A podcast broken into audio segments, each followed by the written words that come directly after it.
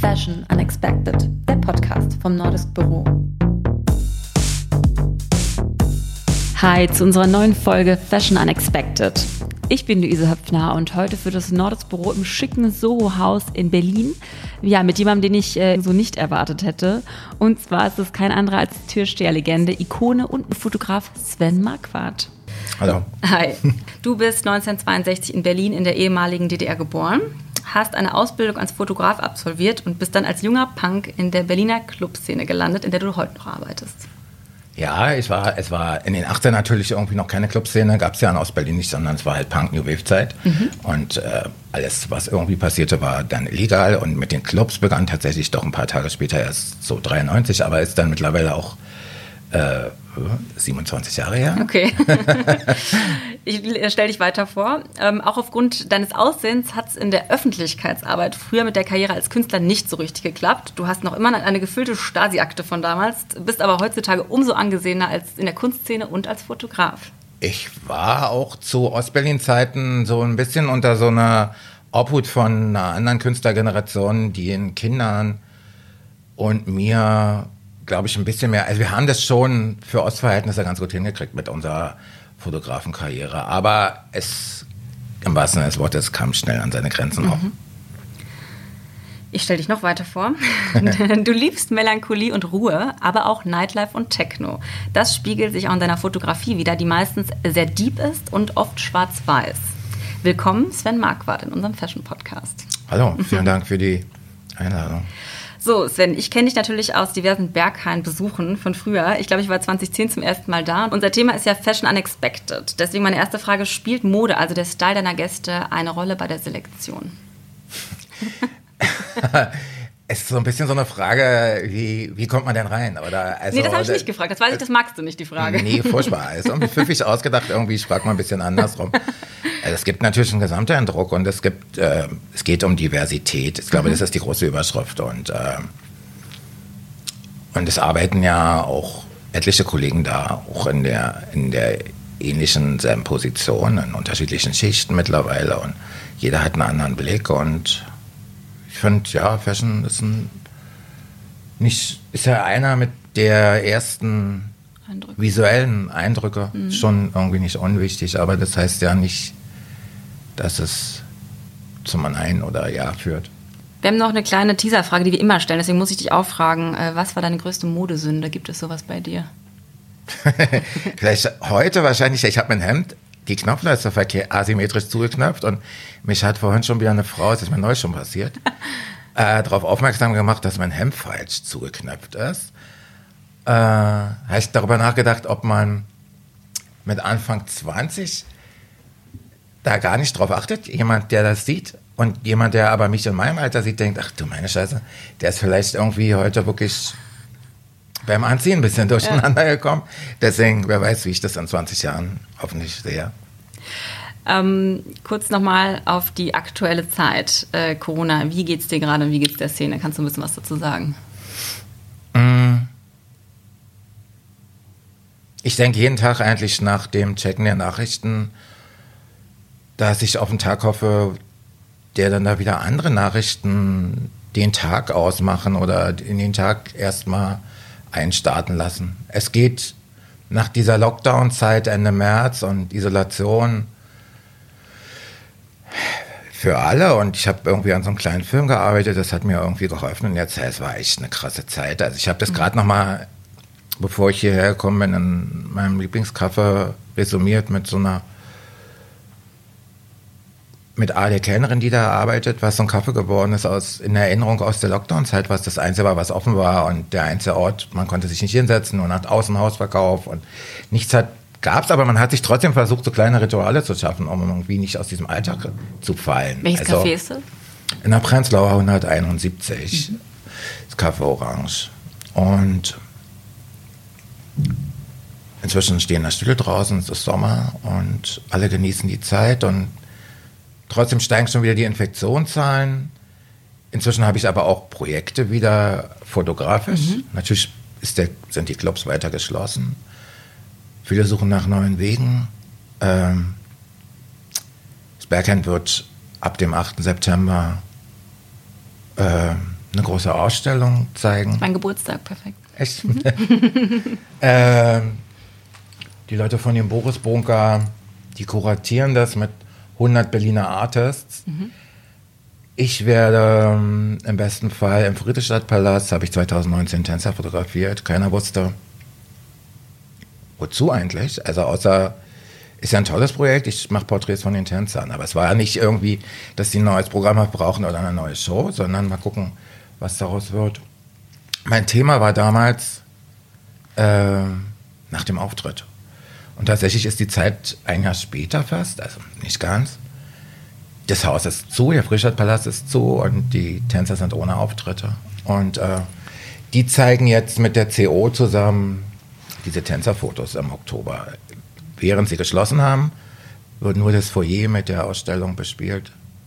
Das sind eigentlich ganz tolle Projekte, aber das ist auch ja entstanden aus eigentlich einem ganz traurigen Anlass, ja. dass das Haus gar nicht offen ist, dass sie alle ohne Auftritte sind, auf Kurzarbeit, dass sie.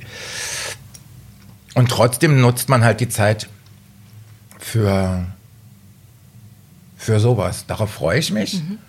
Und es hat aber auch gleichzeitig auch noch eine stärkere Form von Melancholie irgendwie. Und spiegelt sich das auch irgendwie in deinen Bildern wieder? So? Was, wie kann man sich die vorstellen? Naja, die, die Fotos der Tänzer sind ich habe mir die Show angeguckt, Vivid, die wirklich sehr inspirierend war. Insofern, es war ein toller, unterhaltsamer, bunter, schöner Abend. Ich habe gedacht, dann danach, ich habe das mit ähm, auch jemand, so als Fashion-Legende, Klaus Stockhausen, der ist der Fashion-Direktor beim Zeitmagazin.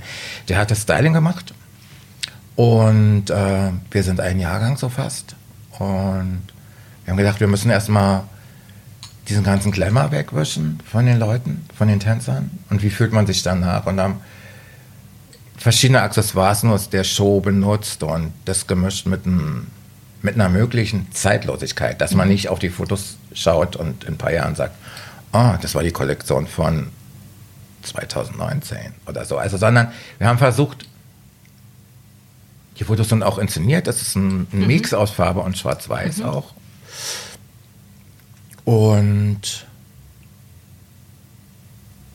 ja, in dem Pressestext stand irgendwie, da fühlte ich mich sehr geehrt von der CO. Es ist irgendwie so die Handschrift ostdeutscher Modefotografie, gleichzeitig auch ein Stückchen Peter Lindberg. Also so von einer, mhm. bestimmt nur so ein Ministückchen, aber er ist ja sicher auch ein Fotograf, der ebenso auch wie die ostdeutsche Modefotografie mich stark geprägt hat, denke ich. Kannst du noch ein bisschen was zu dieser Prägung sagen, zu der ostdeutschen Modefotografie, wie du so da hingekommen bist, dass man den, den Menschen oder die Geschichte Sven Marquardt noch so ein bisschen kennenlernt? Na, die Fotografie war auch sehr, sehr pur. Also es gab ja, die Models haben sich alle eingeschminkt, Stylisten gab es so als Berufsgruppe auch nicht so richtig. Es gab, glaube ich, Kostümbildner. Mhm. Und Set war meist karg, einfach schon aus den Bedingungen, weil es nicht so viel Glamour gab. Aber die Mode war eher auch nicht für den ostdeutschen Normalbürger zu kaufen. Und dann entstanden Bilder für die Modezeitschrift Sibylle von so Fotografen, Fotografinnen, ähm,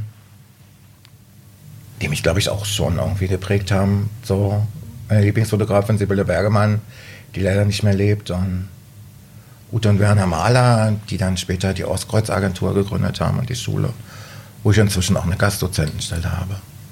Und ja, Schwarz-Weiß war damals fast nur möglich, weil es, die Farbfilme waren wirklich schlecht, die es gab am Osten, obwohl die manchmal jetzt aussehen.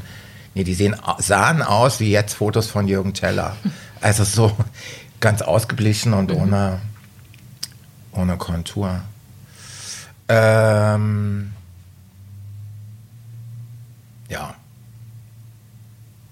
Bin ich von der Frage ein bisschen weggerückt? Bisschen, nee. ja. Es, war so, es ging so ein bisschen darum, was so deine, ja, die Eckpunkte deines Lebens sozusagen, die wichtigsten Stationen vielleicht äh, waren, um, den, um dich als Menschen und deine Geschichte ein bisschen ähm, näher Das war bringen. die Frage? Ja. War die, ich dachte, die Frage ging irgendwie um, was mich, was, wie sehen die Bilder aus? Das war davor, ja. Das war davor, ich war schon einen Schritt weiter. Äh, dann sag dir mal bitte nochmal, tut mir leid. Dann, ähm, ob du ein bisschen was zu deinem Leben, zu den ja, Stationen deines Lebens erzählen kannst, wie du überhaupt ähm, da gelandet bist, wo du jetzt bist, sag ich mal. Es ist so viel, das schaffen wir nicht. Ja, vielleicht in ganz kurzen Sätzen. Also ich glaube, was es irgendwie verkürzt oder vereint ja. zu erklären, also die Fotografie oder die Kamera wurde zum Stilmittel in den 80ern unseres Lebensgefühls damals. Das ist, glaube ich, was, was bis heute geblieben ist. Das ist, dass ich mit meiner Kamera und den Inszenierungen, ich bin ja nicht sozialdokumentarisch unterwegs, sondern es ist immer der inszenierte Augenblick, äh, das verabredete Shooting mhm. mit Styling oder weniger. Das ist so eine, glaube ich, ein roter Faden von damals bis heute. Also die Kamera als Stilmittel des eigenen Lebensgefühls und des Zeitgeistes. Ich mhm. arbeite ja mit analog eigentlich ja mhm. komplett altmodisch so und ja, bin aber ja bedingt durch meine Arbeit in der Clubkultur auch wieder immer mit, mit einer neuen Generation konfrontiert und dem augenblicklichen Zeitgeist. Und wenn es mir gelingt, da so eine Mischung draus zu kreieren, aus dieser Tradition, Schwarz-Weiß-Fotografie, nicht nur, aber analog und dem heute, ist es der optimale Fall.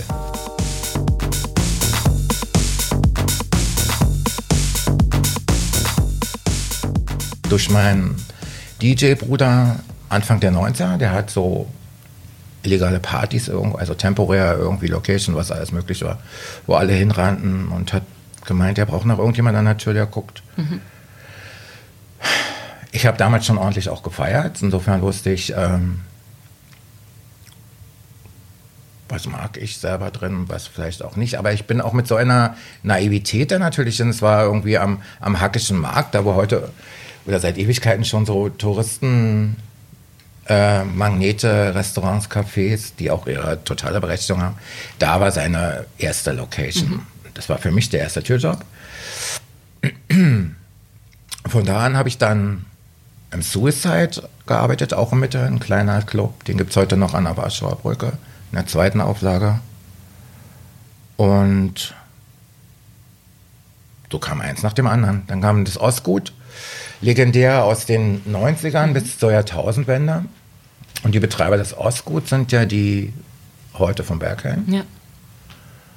Und so bin ich da immer mitgegangen. Insofern einer, der, der vom ersten Berghain-Tag mit da steht. Seit wann gibt es das Berghain? Ich glaube, wir sind jetzt am 16. Jahr. 16. Jahr. Kurz zum Berghain, falls äh, jemand da draußen, jetzt zuhört, es nicht kennt. Das Berghain, ja, existiert ja so zwischen exzessiven Raves auf der einen Seite und manchmal auch irgendwie Staatsballett auf der anderen. Spielt das ein bisschen auch dich wieder, diese Diversität von beidem? Es hat ja nicht nur mich, sondern es hat ja irgendwie zahlreiche Künstler mit so an die Oberfläche gespült, der Erfolg des Ladens und der, die Idee, die hinter dem Laden steckt. Also und es ist ja wie immer, dass, dass Leute, die kreativ arbeiten, nicht immer von dem auch leben können, was sie, was sie produzieren. Und Zweitjobs suchen. Da ist halt so ein Barkeeper, Garderobe, alles was so Arbeitsplätze, die ein Club bietet. Und so ähnlich bin ich ja eigentlich auch an der Tür gelandet. Mhm. In der Zeit habe ich in den ersten Jahren zwar keine Fotos gemacht nach dem Mauerfall. Ähm, Warum? Ja, es sind eigentlich tolle Fragen, aber die nehmen auch wirklich so viel. Sitzen ja noch ein paar Stündchen heute. ähm, tatsächlich auch eine Menge Antwortzeit in Anspruch. Ja. Das ist mir erst wirklich viele Jahre, glaube ich, später klar geworden, was der Grund sein könnte, so hobbypsychologenmäßig betrachtet. Ich glaube, ich hatte das mit dem Verlust einer eigenen Identität und der eines ganzen Volkes, also die auf einmal äh, Migrationshintergrund im eigenen Land hat. Man wurde im anderen Teil Deutschlands aufgenommen. Mhm. Zu, zu einem Land, sowas gab es vorher nie, niemand kannte, hatte Erfahrungswerte dazu, was es ist, was es, was es bedeutet. Für mich hat es im Einzelnen bedeutet, dass ich erstmal überhaupt gar keinen Bock hatte. Ich fand das ganz toll, dass die Mauer offen ist, das Beste, was passieren konnte, aber ich bin feiern statt fotografieren gegangen und äh, ich musste erstmal das alles aufsaugen und verstehen und fühlen, riechen, erleben. Da blieben meine Bilder erstmal auf der Strecke. Mhm. Und ich habe darunter aber nicht gelitten. Es war nicht so, als ich dachte, oh, ich habe hier noch die Kamera, muss mal jetzt irgendwie doch was machen. Ich war, empfand es eine ganz tolle Zeit und ich glaube auch eine wichtige Zeit, um irgendwie viele Jahre später fast so, tja, wann habe ich dann aufgehört? Aber, aber was hat dich denn inspiriert, dann wieder anzufangen? Ist ja vielleicht die wichtigere Frage. Die Schließung des Ostguts tatsächlich. Beinhaltete, dass ich auf einmal an den Wochenenden ganz viel Zeit hatte. Und Spaziergänge mit meinem einem Türkollegen, Jan, der dann später mein Assistent wurde. Das war, wir sind irgendwie durch Berlin gelaufen, Rummelsburg, Rummelsburger Bucht, alles, wo jetzt immer mehr die Gentrifizierung rumschleicht. Haben wir nochmal so ein Berlin entdeckt nach dem Mauerfall. Und die, das war ein bisschen ähnlich wie meine Spaziergänge am Osten. Nicht, dass ich mir die Zeit zurückgewünscht hätte, gar keinen Fall. Aber die Inspiration, Jan, die Stadt, so habe ich wieder irgendwann das Gefühl gehabt, so was wohl mit Leidenschaft ein Stück weit zu tun hat. Also ist Berlin schon das, was dich äh, inspiriert? Oder sind es ja. Menschen? Für mich ja nicht voneinander zu trennen, aber ich habe auch vor ein paar Jahren, also Menschen und die Stadt, aber ich habe vor ein paar Jahren auch festgestellt, auf meinen Reisen, dass all meine Bilder ja in Berlin entstanden sind. Da ist ja auch krass irgendwie. Würde es überhaupt funktionieren? Marquardt-Bilder in einer anderen Stadt, also ohne die, die, die Wurzeln. Und dann habe ich irgendwie lange Zeit darum gekämpft, in so einer Residenz zu leben, einmal in, in Belgrad und einmal dann nochmal in Sydney. Bei beiden war die Zeit zu, gefühlt zu kurz, passiert einmal wahrscheinlich immer, aber Belgrad fiel mir relativ leichter, meine Fotos umzusetzen. Vom Thema habe ich angefangen, so das KC Grad ist ein Kulturzentrum und ein bisschen wie Stacheles vielleicht, vielleicht nicht ganz so runtergerockt und alternativ, aber schon sehr persönlich und mit viel Personality überhaupt auch von den Machern und von dem Publikum und Diversität mit Drag Queen Abenden, was in Belgrad wirklich brenzlig werden kann, wenn man als Junge geschminkt auf die Straße geht oder so. Mhm. Ja. Und da sind wir eine Weile, ich und mein Assistent. Auch ein ganz wichtiger Punkt, dass ich das nicht ganz alleine gerockt habe, dass jemand mit mir aus meinem sehr nahen Umfeld dabei war. Und da haben wir dann, äh, und in Sydney war es dann wirklich, wirklich schwer, weil ich hatte hier irgendwie ein bisschen großkotzig gedacht, ach, mach ich dann da, fotografiere ich einfach Surfer. Ich habe da einfach festgestellt, ein, ein, größeres Klischee gibt es ja eigentlich gar nicht so von. Jemand kommt aus Deutschland, ah, Sydney Surfer.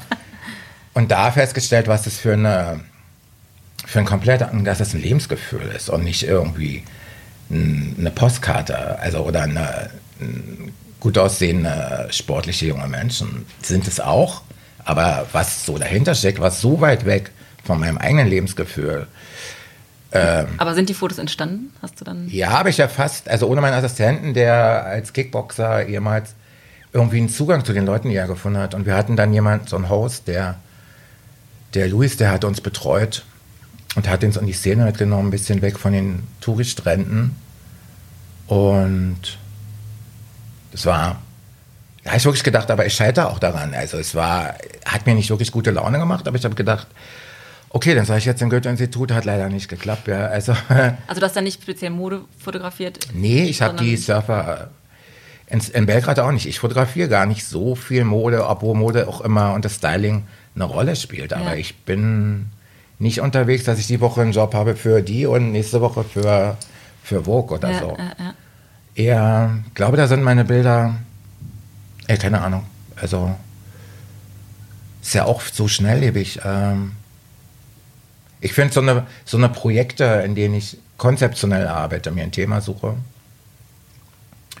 dann auch irgendwann über Style und mhm. Mode, wie weit schreibe ich jemand was vor oder bleibt der komplett so. Bei den Surfern, die blieben so, ich habe den Augenblick festhalten wollen, wenn die das Wasser verlassen, voller mhm. Adrenalin. Mhm erschöpft und ich habe gemerkt, dass ich nur ganz wenig Zeit hatte, weil denen war kalt und die waren fertig. So und äh, mit stell dich mal noch da und da ist das Licht besser, das war einfach nicht. Ich hatte ein komplett neues Arbeiten. Ich habe 25 Surfer, glaube ich, final ausgewertet. Ich ja. hätte mindestens noch ein, zwei Monate bleiben müssen. Wir hatten fünf, sechs Wochen Zeit oder so. Das war ein Auftrag sozusagen? Na, eine Residency bedeutet, dass, dass dich, also in dem Fall war es das Goethe-Institut, mhm. Eingeladen wirst und die bezahlen den Flug und deine Unterkunft und äh, du arbeitest an einem Projekt nach deiner Wahl. Das schreibt dir keiner mhm. vor. Aber ich habe dann gedacht, ja, ich mache Surfer. So. Was sind sonst so deine Auftraggeber? Wie kann man sich das vorstellen, die Aufträge, die, du, die so reinkommen als Fotograf? Friedrichstadtpalast hatte ich schon erwähnt. Also oftmals auch sehr. Äh, ich glaube nicht, dass man mich sofort auch mit dem Friedrichstadtpalast in Verbindung bringt. Also, aber gerade sowas finde ich irgendwie total spannend. Tatsächlich habe ich für hier nebenan diesen Fitnesskonzern, die wollten in oder wollen in LA eine neue Fitnesskette eröffnen, die heißt Heimat. Und die sind an mich herangetreten und haben gefragt, ob ich den Begriff Heimat abarbeiten kann mhm. mit meinen Bildern. Und dadurch entsteht dann eine Kooperation. Es gibt ein Budget und kaum so gut wie keine Vorschriften. Und dann lässt man mich erstmal laufen, bis ich das dann abgebe. Das sind so die Optimalbedingungen. Also Mode sozusagen Mittel von, zum Zweck für die Fotos und steht aber nicht im Vordergrund. Genau. Mhm. Es kommen manchmal junge Designer, Berliner wollen irgendwie ein paar Imagebilder haben. Ich fotografiere wirklich viel DJ-Geschichten, äh, also Musiker. Das ist ja auch was, was sehr. Aber auch da spielt der Style und Mode auch wieder ein Stück weit eine Rolle. Ne? Ich habe dann aber festgestellt, dass bei den DJ-Porträts es am besten ist, man lässt denen auch so viel Freiraum in ihrem eigenen Look, mhm. ne? als dass da noch ein Stylist irgendwie 15 Mal dazwischen rennt und was eingekauft hat, weil es erstarrt manchmal, weil es sind ja nicht Models am klassischen Sinne, sondern die stehen auf der Bühne, aber sie wollen sie selbst sein. Unterstreicht er die Persönlichkeit, dein eigener genau. Look sozusagen. Und ähm, siehst du da in den letzten, sag ich mal, zehn Jahren ähm, eine Veränderung jetzt vor der Tür oder auch bei, vielleicht bei den DJs, die du, ähm, die du fotografierst, dass sich da der Stil ähm, geändert hat, zum Guten oder zum Schlechten, wie auch immer? Na, ich hoffe, dass sich das immer irgendwie alles verändert. Es gibt halt so diese Oldschool-Generation, die ich auch total ich habe gestern irgendwie Alan Alien auf Arte Tracks gesehen. Wir haben auch zweimal zusammen Fotos gemacht und die ist für mich tatsächlich auch so speziell und so eigen und 30 Jahre am Start. Irgendwie in Westberlin geboren, so eine Parallele. Die wir haben und 30 Jahre irgendwie in dieser Clubkultur rumdüsen, jeder für sich. Das ist für mich so eine Generation von damals, die auch mit dem Zeitgeist gegangen sind. Ne? Also die sich immer wieder auch neu erfunden hat mit einem ein Label, ein Modelabel, eigene Plattenfirma gegründet, äh, Labelchefin, so Sachen. Und dann gibt es die ganz neue Generation, die die jüngsten davon, wo ich dann noch sind, so Max Kobosil, der sehr erfolgreich ist, so weltweit. Und ich glaube, die Generation, die nach dem kommt, da muss ich tatsächlich dann auch passen, da ja. bin ich raus. Also weil die, also das, ähm, ich bin ja auch in, in um das auch nochmal für die Hörer auch zu sagen, ich bin ja in den letzten zwei, drei Jahren, äh, so war auch immer der Plan, dass ich mich Stück für Stück von der Tür zurückziehe. Mhm. Ne? Also, dass ich meinen Fokus auf die Fotografie legen möchte und das auch immer von, vom Haus so gefördert wurde. Also darüber auch einen langsamen Ausstieg und selber zu entscheiden, wie lange möchte ich da noch sein. Und so viele Aufträge und Projekte haben das zeitlich auch gar nicht zugelassen, mhm. auch dann noch da zu sein. Und trotzdem bin ich danach immer gerne wieder dahin, weil es lässt mir natürlich in meinem Alter auch einen längeren Zutritt in Sachen Jugendkultur. Ne? Das merke ich jetzt auch in dieser, in dieser Zeit, wo der Club zu ist. Ähm, ich sehe Leute auf der Straße, aber es ist halt, und es sprechen dann Leute an und wann macht die endlich wieder auf? Und inzwischen ist der Biergarten ja auch wieder auf und der Discogarten und unter natürlich den Hygienebestimmungen. Die Leute lechzen natürlich danach, irgendwie mittlerweile feiern zu gehen und machen das einfach auch. Und ich glaube, dass ich in dem Alter auch nicht darüber so viel nachgedacht hätte, ähm, kann mich so ein Virus aus der Bahn werfen. Hätte ich bestimmt gedacht, nee, auf keinen Fall kann er das. Und äh, deswegen diese, Ener diese, Energie fehlt mir ja. im Moment, die Energie des Hauses. Aber ist das ist dann, was, weil, du, weil du selber diese Energie dich dann jünger werden lässt oder weil du dir da deine Inspiration holst für deine Kunst? beides. Beides? Ja, ich denke beides, ja. Das ist was, was mir fehlt. Die, äh, die Agentur, die mich, also die ansonsten nur Musiker vertritt, aus Good Booking, die ist ja auch zu, weil die DJs ja, DJs ja alle kaum oder fast gar nicht gebucht werden können. Das ist was, ja, was, was ich vermisse. Mhm. Weniger die Nächte, Freitag, Sonnabend aufzustehen, aber es hatte sich, habe ich ja, wiederhole ich mich ja auch so ohnehin schon reduziert. Mhm. Ich freue mich über die ich, ähm, fotografischen Geschichten, die gerade passieren, Gott sei Dank. Aber es lässt mich trotzdem betrübt in die Welt schauen. Ich, ich werde auf einmal mit so Sachen konfrontiert, dass ich denke, Alter, Alter, ich in, meiner, in, in meinem Alter, ich habe das Gefühl, mir, mir geht Zeit auch verloren. Ne? Also mhm. die noch, aber es ist so ein Wettlauf, den man gar nicht am besten antreten sollte. Die, die noch gefühlt besten Jahre verbringe ich jetzt damit, das und das nicht machen zu können, weil es gerade nicht geht, weil die Welt eine andere Sorge hat. Und das entsteht so ein komisches Abschiedsgefühl. Das ist manchmal bedrückend. Und Einfach und wahrscheinlich auch anders, als wäre man Anfang 30. Ja. Also weil man dann sagt, okay, dann starte ich einfach in anderthalb Jahren wieder durch. Ich hoffe, dass es so sein wird, ja. aber ich weiß auch nicht, wie, wie geht das so und dann ist das Berg dann wieder auf und alles geht so weiter, wie es war. Ob das nach so einer langen Pause funktioniert, das mhm. weiß niemand. Ja. Und deswegen ist die Zeit schon wirklich doch sehr geprägt von der Gesamtweltlage mhm. für mich. Für uns. Du hast es ja auch, glaube ich, in einem Film ein bisschen verarbeitet, dass du da diese Gedanken auch hast.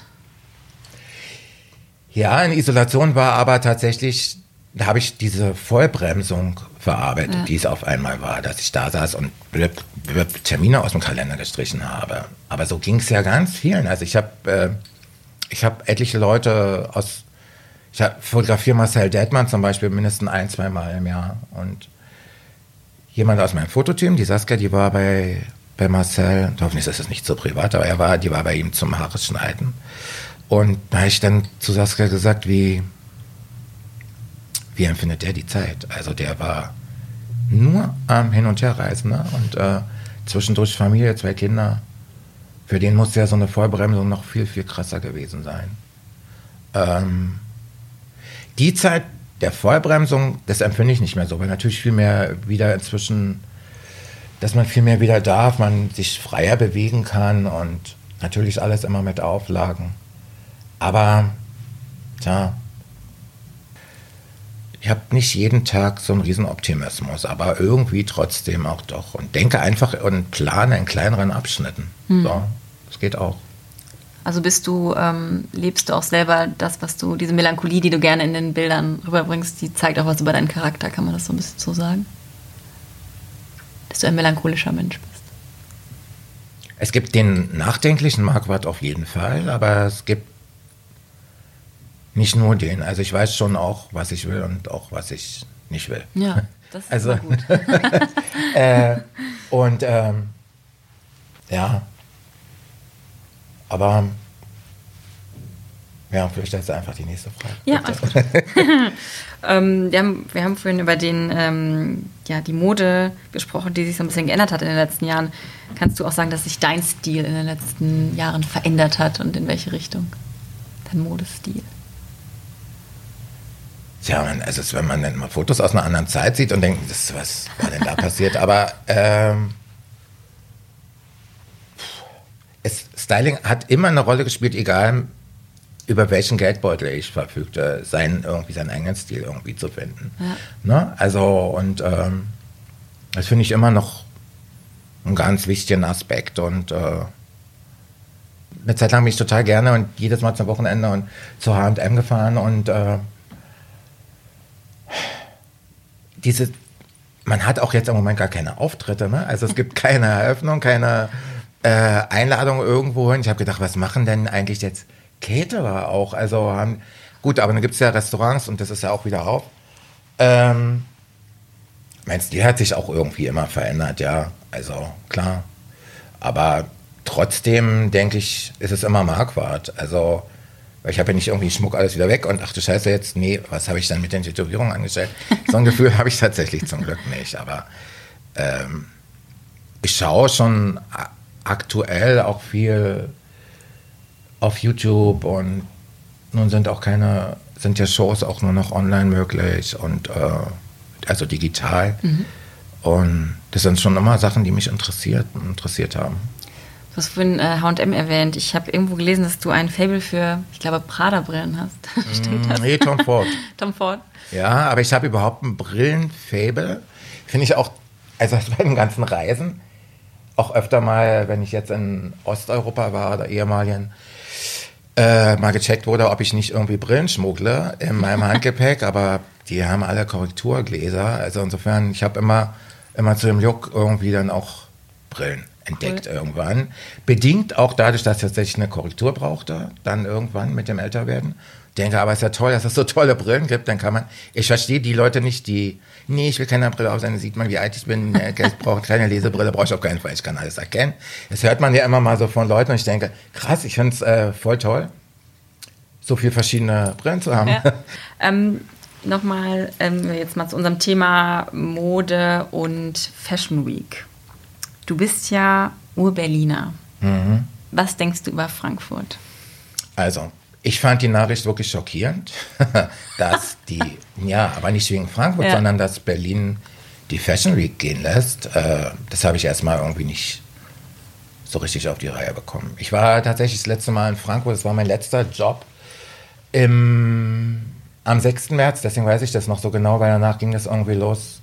Irgendwann war ja dann auch Lockdown. Genau da war in Frankfurt war schon irgendwie nie im Hotel 25 Hours gibt man sich noch die Hand oder besser nicht und lieber Abstand und ich finde Frankfurt eigentlich ziemlich cool. So einfach auch in diesen Gegensätzen, was du so stolperst aus dem Hotel im Bahnhofsviertel und es ist irgendwie schon krass neben den Bankengebäuden. Finde ich aber, sowas finde ich immer und überall auf der Welt eigentlich gut. Deswegen ist es nicht so, dass ich nicht ich habe überhaupt nicht das Gefühl, Frankfurt nicht die Fashion Week zu gönnen. Ähm, Im Gegenteil, wenn die da toll ist, dann ist das super. Ich finde es für die Stadt Berlin, ich denke, was ist denn da passiert? Aber da muss eine Menge passiert sein, um das, die Fashion Week gesagt, dann gehen wir weg. Aber die Hintergründe weiß ich nicht, mhm. da stecke ich nicht dran und will ich auch eigentlich, glaube ich, gar nicht wissen. Aber ich finde es für die Stadt Berlin an sich auf jeden Fall ein Verlust und hoffe, dass es für Frankfurt dann der Gewinn wird. Ne? Also, ähm, dass sich das nicht immer mehr so auseinanderzieht irgendwie, dann wollen die wieder nach Berlin und die, wir machen nichts. Und, aber da war ein bisschen, glaube ich, nee, ich weiß so wenig über die also Hintergründe. Die, die Premium-Messe sozusagen kommt ja nach Frankfurt. Die, ähm, Mit Anita Tillmann. Genau, genau. Von, aber wie hast du so die Fashion Week in Berlin erlebt? Ähm, warst du da auch irgendwie tätig? Hattest du da auch Jobs, was Fotografie Ich bin angeht? immer mal Fotografie weniger. Es gab mal ein paar Sachen, die ich für damals noch die Brett und Wetter mit Levi's zusammen gemacht habe. Es war aber auch so mehr so eine artige Geschichte. Mhm. Ansonsten war ich immer mal als Gast eingeladen oder habe bei Liebeskind den Stand betreut draußen am Einlass. Ich dachte, ein ganz schönes Taschengeld und gab eine Menge zu gucken. Und die hatten tatsächlich dann mit mir in ihrem New York Store ihre, für mich, meine erste New York Ausstellung gemacht. Die Firma Liebeskind damals war so 2013 oder so. Und ansonsten war ich auch immer gern oder habe mich über Einladung gefreut und war auch auf der letzten Fashion Week bei zwei Labels in dem Kraftwerk und fand es da eigentlich auch ganz toll fand es immer eine schöne Zeit für die Stadt, was und? so los war und was für Leute da waren und was hierher gefahren kam. Aber ja, da gab es ja immer irgendwie die Mäkelfritzen, hä, die, der verliert an Glamour und das und aber keiner hat irgendwie seinen Arsch bewegt, oder doch wenige schon, oder einige, äh, dafür was zu tun, als nur rummeckern hilft halt nicht. Ich glaube, das ist die Chance, die Frankfurt dann jetzt auch hatte, irgendwie ein paar neue Wege zu finden, ähm, da was Neues draus zu machen. Ja, bin ich sehr gespannt drauf. Ich denke, dass, dass Frankfurt das. Ich habe nicht das Gefühl, ach du Scheiße, was ist denn jetzt passiert? Also, sondern ich denke, das kann schon klappen. Und ähm, wirst du dabei sein nächstes Jahr? Dürfen wir dich einladen nach Frankfurt? Ihr dürft mich gerne einladen, ja. okay. Ich komme gerne nach Frankfurt, also auf jeden Fall. Ja, also. Cool. cool. wie heißt der, heißt der Club in Offenbach? Robert Johnson. Genau. Da hatte ich mal ja, 2014 mit meinem Buch oder 2015 mit meiner Autobiografie einen Abend im Club. Mhm. Und ich fand Offenbach tatsächlich irgendwie ganz schön trostlos. Also so das, da das Hotel und die, so, die Bahngleise sah. Ich dachte, liebe Zeit. Aber Frankfurt finde ich schon ganz gut. Klang wie ein Ja, Werbespruch. gut, gut zu wissen. ähm, in einem Interview sagtest du mal, du schaust dir gerne Menschen an. Welche Stilrichtungen gefallen dir so? Was für Menschen gefallen dir? Ich schaue mir überhaupt Menschen und Situationen ganz viel an und habe manchmal natürlich in, ich bin natürlich in rein äußerlich in der Position, dass natürlich auch mich Leute reflektieren. Ne? Also es ist ja immer so ein, aber ich kann auch in meinem Lieblingscafé sitzen und stundenlang Leute und Situationen beobachten und darüber nachdenken und Halbwahrheiten entdecken und ähm, deswegen ist es nicht spezifisch auf, ich schaue mir gerne die an, also alles, was in dem Fall auf der Straße so an einem vorbeiläuft, finde ich spannend oder nicht so spannend. Gerade jetzt auch nochmal in dieser Extremzeit zu beobachten in Verkehrsmitteln und wer möchte keine Maske aufsetzen und all diese Meinst du das mit Halbwahrheiten oder was war, was meintest du denn? naja, ich glaube ja nicht, dass all das, was man sieht, was man für sich glaubt zu beantworten, wirklich der Wahrheit entspricht, weil man, es ist ja eine ganz subjektive Wahrnehmung. Eigentlich weiß es ja nur derjenige, wie es wirklich ist. Und deswegen meinte ich so, man schafft sich da immer schnell so eine, so eine Schublade und liegt bestimmt tatsächlich gar nicht so oft richtig. Und zum Thema, nochmal zum Thema Stil und auch Fashion Week, wenn dir jetzt jemand ähm, sagen würde, Sven, du ähm, wirst demnächst Hast eine du ein Fashion Hemd- Show. Hast du ein Hemd verkehrt rum zugeknöpft? Das auch. ich habe auch von komisch vorhin geguckt, aber Siehst ich habe nichts gesagt. ähm, wenn du äh, eine Fashion Show ähm, kreieren müsstest, wo würdest du dir ähm, deine Inspiration dafür holen? Was wäre so dein Thema? Ich habe gestern irgendwas gerade von Louis Vuitton, war es in Hongkong oder wo haben die aktuell gerade mit nur asiatischen Models ihre Show gezeigt? Wisst ihr das? Da waren so Frachtcontainer rote im Hintergrund mit LV und weiß drauf und Models waren alle asiatisch und es sah aus wie in Hongkong im Hafen. Es war irgendwie ein Hafen. Ich finde, Häfen haben was irgendwie. Ich fand, ach, was für eine tolle Kulisse, habe ich so gedacht. Ähm, mega geflasht war ich allerdings wirklich auch von der letzten Balenciaga-Show im Wasser, also mit dem ähm, mit der gespiegelten Wasseroberfläche nochmal Reflexionen und die Show hätte ja sicherlich irgendwie keiner gedacht, das ist ja krass, ist das toll, also darauf muss man erstmal kommen und das hat mich wirklich abgeholt. Ich, ähm, ich glaube, ich würde mich erst auch mit der, mit dem Designer auf den Weg machen, eine, eine passende Location zu suchen. Nachdem ich würde, kann nicht sagen, wo würde ich, weil ich kein Designer bin, wo würde ich eine Show inszenieren. Ich sehe oftmals Orte, die mich schwer beeindrucken oder was hinterlassen, aber der Gedanke, ja, kann ich jetzt so schnell nicht sagen. Wo wäre das in Frankfurt vielleicht? Da gibt es ja auch einen, diesen ähm, Osten-Containerhafen, gibt es ja. Wäre das so eine Location oder? Nein, kenne ich nicht. Da müsste ich nochmal, wenn mal- ihr mich ein, genau, Okay, wenn ich zu eurer Einladung zur nächstes Jahr zur Fashion Week kommen darf, dann Cool. schaue ich mir das gerne mal an. Dann setzt du ja auch ähm, auf Menschen in Szene, die ja vielleicht nicht immer dem gesellschaftlichen Schönheitsideal entsprechen. Und ähm, hattest vorhin gesagt, dass du analog äh, arbeitest, mit Analo analog Kameras und auch gerne natürliches Licht magst, habe ich in einem äh, anderen Beitrag gesehen. Ja, arbeite nur mit Tageslicht auf jeden Ja. Fall. Hm, das ist richtig. Da wäre für mich so die Frage, wie du für dich den Begriff Schönheit definierst. Alles, was auch mit Brüchen zu tun hat. Aber ich war, was ist, du hast gesagt, das ist nicht das klassische Schönheitsideal. Ich finde auch, wenn es das gibt jetzt im Fashion-Bereich natürlich, äh, finde ich das auch ganz toll zu sehen oder zu beobachten oder zu, ja, vielleicht auch zusammenzuarbeiten. Ich hatte jetzt einen Berliner Brandstifter, jetzt mache ich doch gleich noch Werbung. Wollte ich eigentlich gar nicht, hätte sagen können, das ist ein, ein Gin-Label aus Berlin.